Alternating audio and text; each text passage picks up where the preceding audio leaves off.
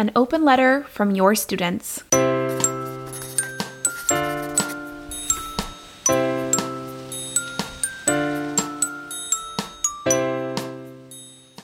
Welcome to episode 20 of Primary Paradise Teaching. This will be the last episode in season one, and we will be back soon with season two. Today, we're going to do something a little bit differently, and I'm going to share with you a letter from your students at the end of the school year. So, here we go. Dear teacher, at the end of the year. Dear teacher, the school year is winding down to a close, and whether or not I've let you know it, You've become a very important person to me. You've acted as more than just my teacher over the last nine months, and our time together has helped chart the course of the rest of my life. In addition to my teacher, you've been my stand in mother, my nurse, my counselor, my encourager, my protector from the big, scary adult world, my cheerleading section of one, and my friend. I may not know that you've spent countless hours thinking about me, my academic growth, my future, my social well being, my struggles, and my individual needs as a human, but I will remember the smile on your face when I finally got it.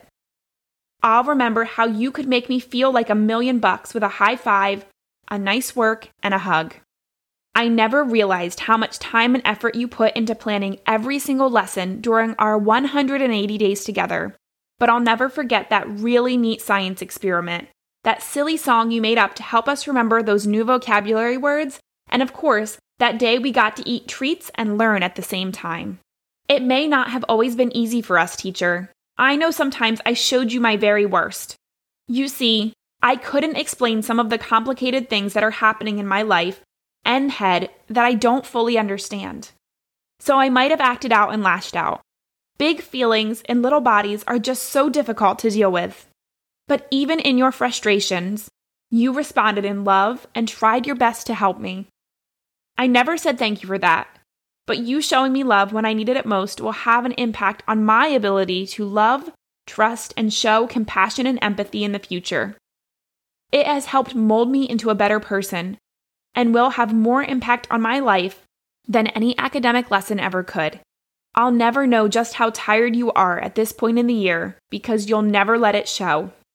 You will continue to love my classmates and me until the final bell rings on the last day. As you give me one last hug before you send me on my way, I'll hug you as tight as I can, with my little arms wrapped around your waist. I'll tell you that you're the best teacher ever.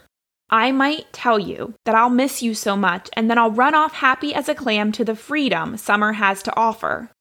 I won't recognize that you're going to continue to think about me and wonder if I'm okay during the break.